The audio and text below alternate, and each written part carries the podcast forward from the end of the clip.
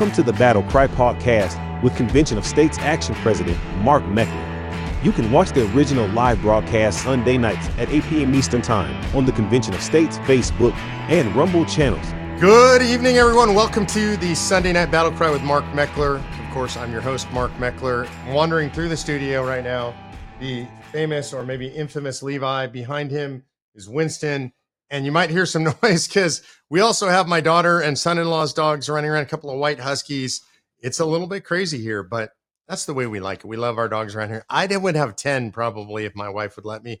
Thank god she's sane because 10 dogs would be too much. Four is a lot but we're going to share them with you tonight. All right i want to first kind of give you the call to action this week and the call to action is we have the convention of states simulated convention coming up in colonial williamsburg I'm super excited about that. I'm going to be there. They're going to be commissioners from all 50 states there, I believe. The only one that's still pending is Rhode Island. By the way, they didn't attend the original convention of states, the constitutional convention. So be interesting to see if we can ultimately get a delegate. Are they going to repeat what they did at the original constitutional convention back in 1787? In any event, you can go, you can be involved by watching it live online. You can do that by going to cossimulation2023.org, cossimulation2023.org. You can watch it on the 4th. That'll be the main final session. I'll be going live during the convention talking about what's going on there. Uh, you can also sign up there to do a watch party, and I really recommend that. So, this is the big call to action plan your watch party, plan it for the 4th, August 4th. Uh, that's August 4th coming up. Go to COS simulation2023.org. And producer G will throw that up on the screen for you so you don't have to just remember what I'm saying. It's a crazy week.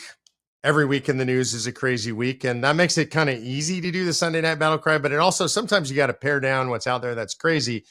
I'm going to start with something that you might not have noticed. In fact, I'm guessing most of you didn't notice. I noticed this because I'm a lawyer.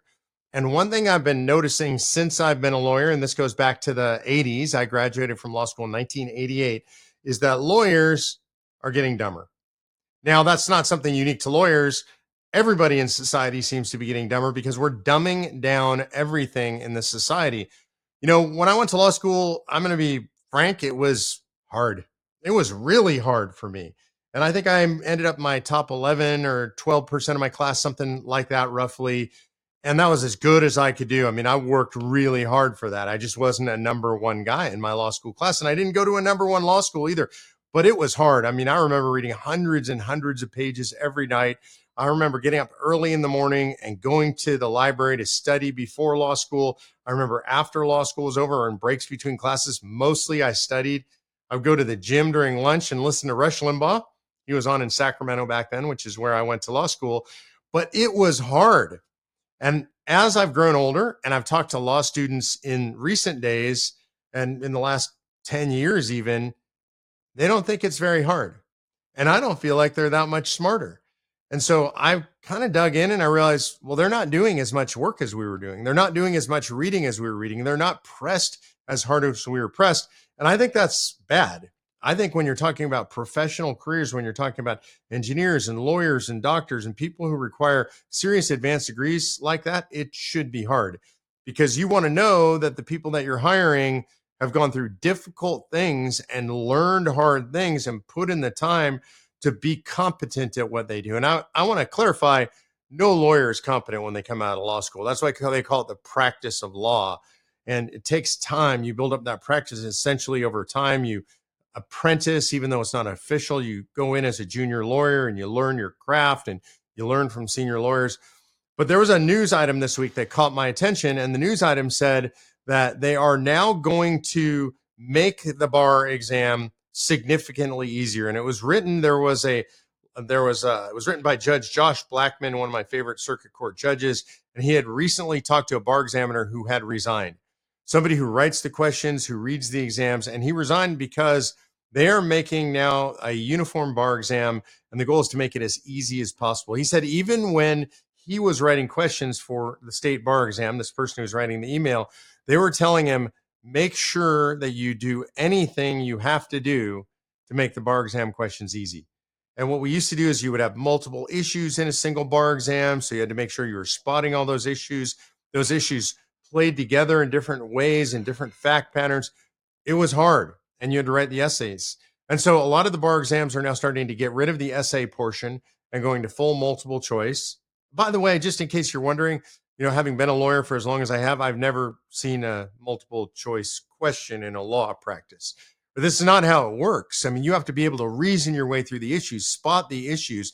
Law school is a way of teaching you how to think, not how to be a lawyer, but how to think like a lawyer. And so now what they're doing is they're removing that from all the testing.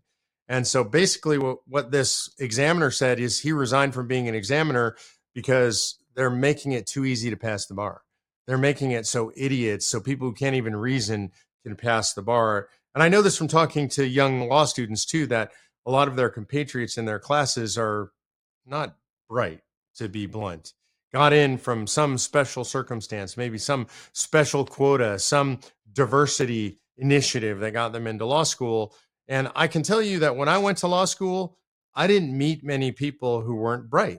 I didn't necessarily like them all. I thought there were a lot of big egos we might have disagreed politically, but man, they were mostly really smart people. And again, to be fair, I didn't go to a top tier law school.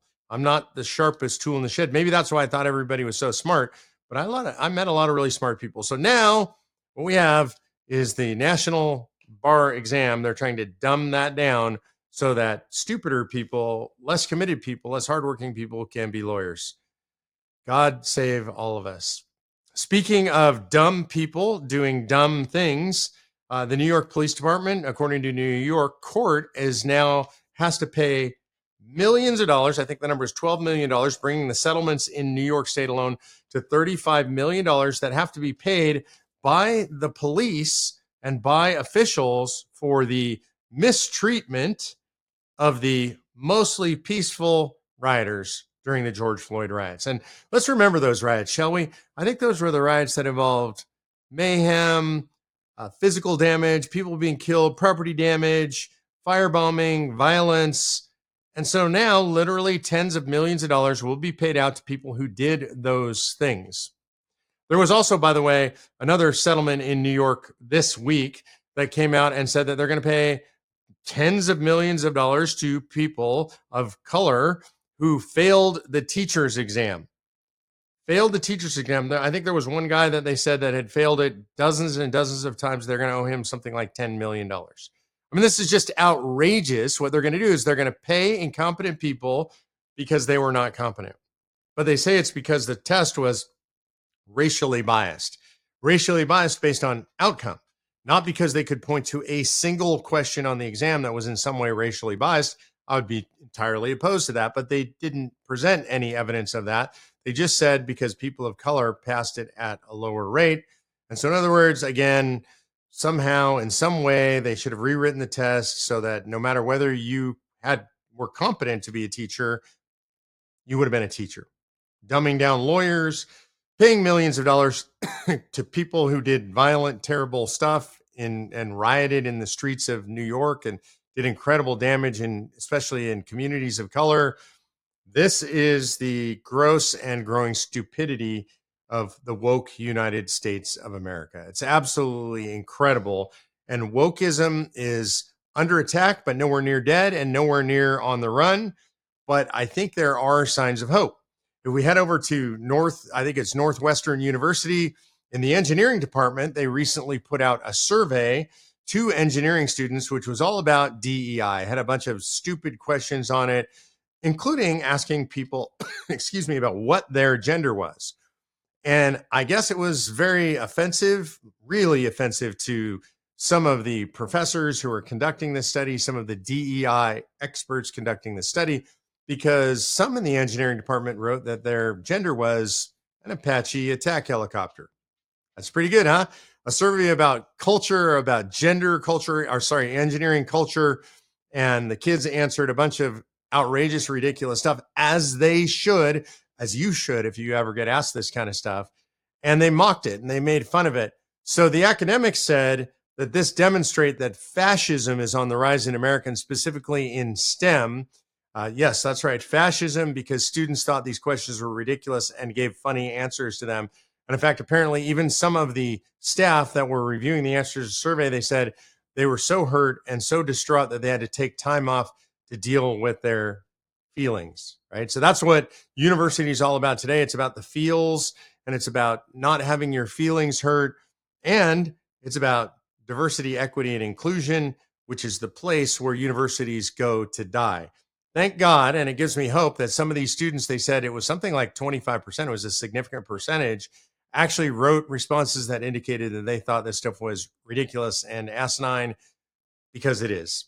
All right, next we're going to do the presidential update. And this is something that we have to do. We got to do this every single week, whether I want to or not.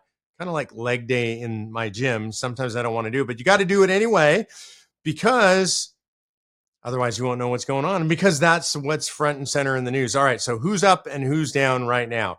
Uh, the two leading candidates still remain uh, President Donald Trump and Governor Ron DeSantis.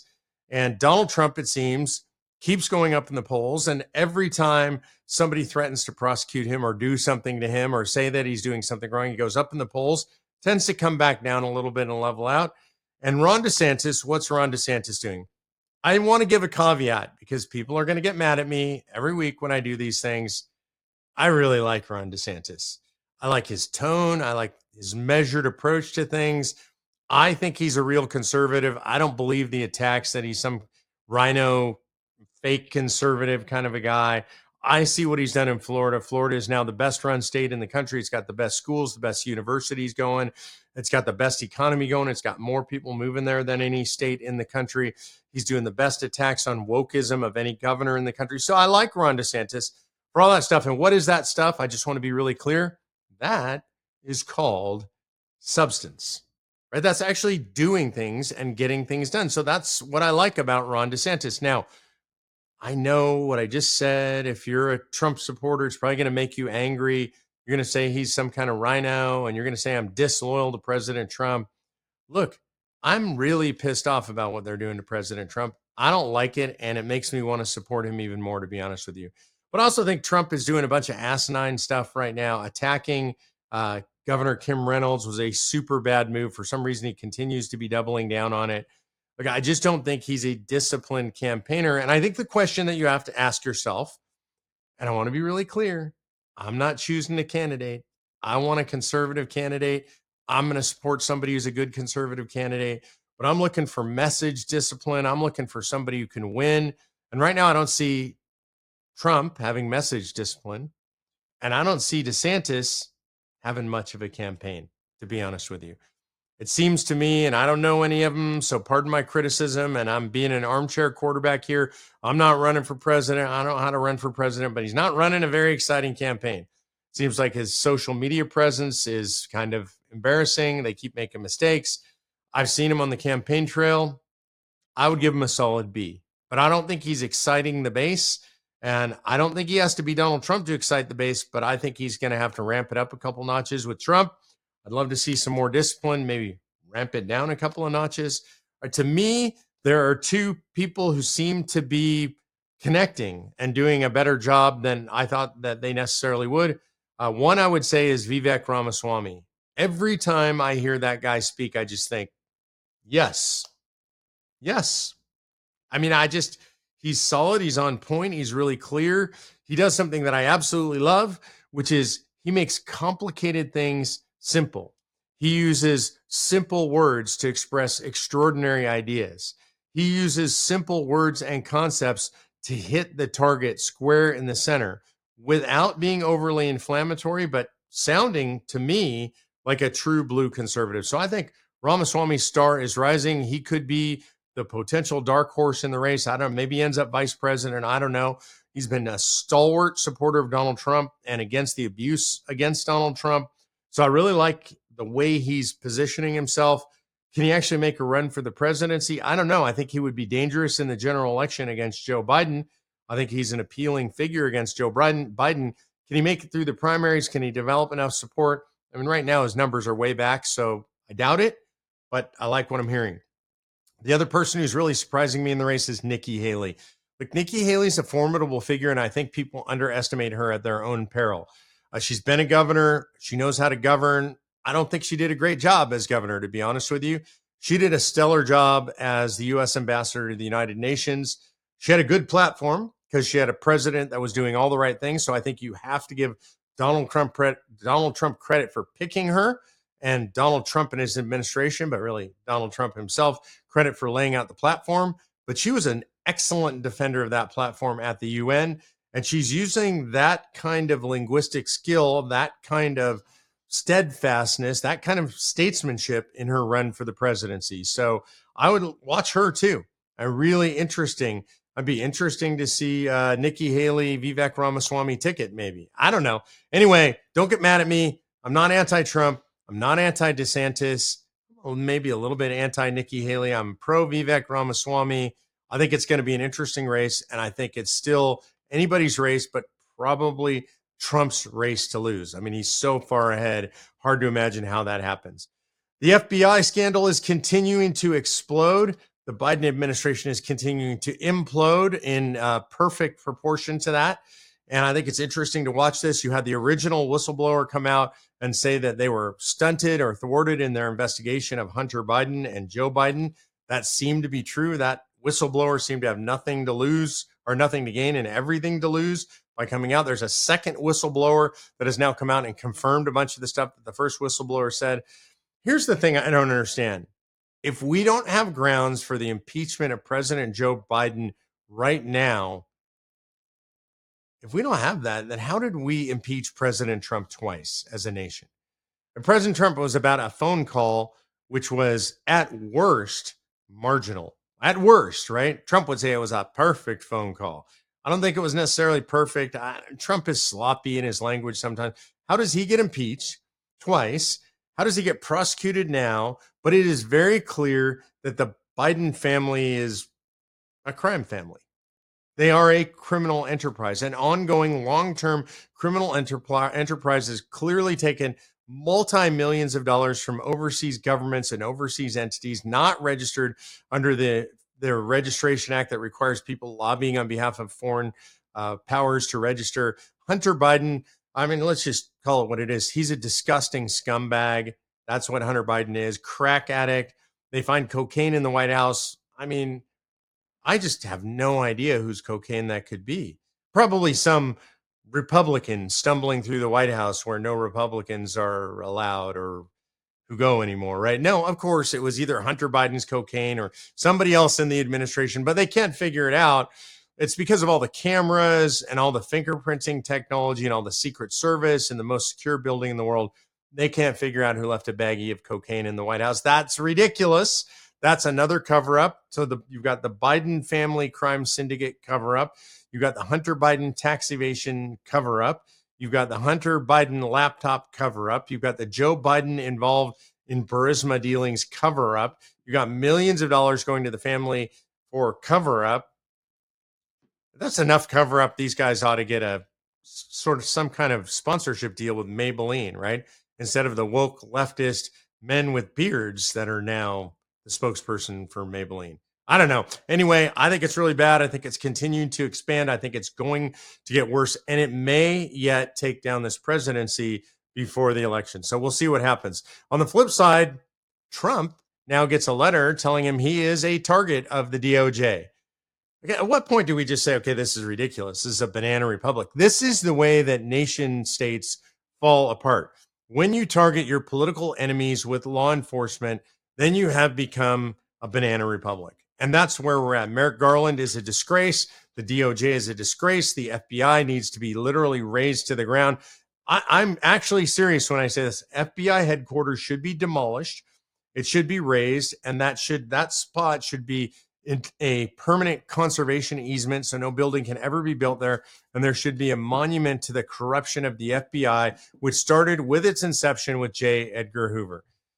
We got to get rid of the FBI. We got to gut the DOJ from the top down. We got to throw out all the leaders and try and reform it. Are there good men and women inside those agencies? I'm sure there are, but we got to start over again from the scratch. From scratch. Okay, so let's finish with what's happening in COS. Right now, it's all North Carolina all the time. If you're in North Carolina, you need to hand write notes to your senators telling them to bring up COS. We passed the House, got to do the Senate. The Senate stalled out with budget negotiations with the House. It's really bad. It's really frustrating. It has nothing to do with COS.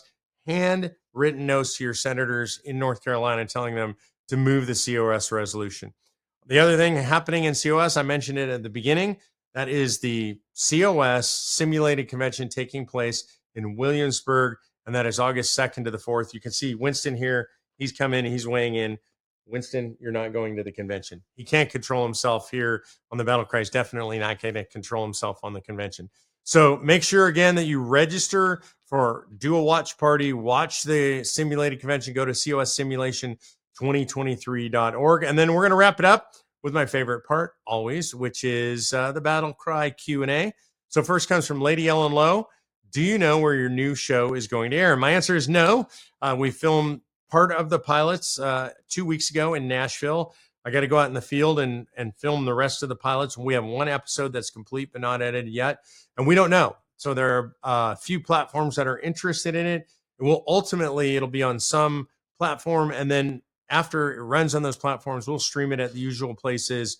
I'm going to focus on Rumble and Twitter. Maybe we'll be on YouTube if they don't ban us. Uh, Alex Gallimore said, "Did you watch the Tucker Carlson forum Blaze TV that happened in Iowa. I didn't see the whole thing, uh, but I did watch some of the highlights. Tucker was his usual magnificent self. And I got to say, the thing I love about Tucker is he's one of the few journalists that won't let people get away without answering questions. I really hate that. You ask a politician a question and he spins it. They even teach this to politicians. Don't answer the question. Say what you want to say. Figure out how to spin. And I, I don't believe in that. I, you know, unless the question is intended as a gotcha question and it's dishonest, I think – if you're out there, if you get on somebody's show, you have an obligation to try and answer the questions that they ask you. So I thought he did a great job. I thought what he did to Pence was horrifying. I thought Pence did a very poor job. Uh, and I thought, uh, I don't even know Hutchinson. Like, why is he running? Like, I don't, I don't even get that. So I thought Hutchinson, Hutchinson got burned to the ground uh, with the questions on transing the kids as he should have. So Tucker, awesome job. He's the best. Mary Ellen Permansky says, Mark, what is your take on RFK Jr.? Ah, I'm going to get in trouble on this one, Mary Ellen.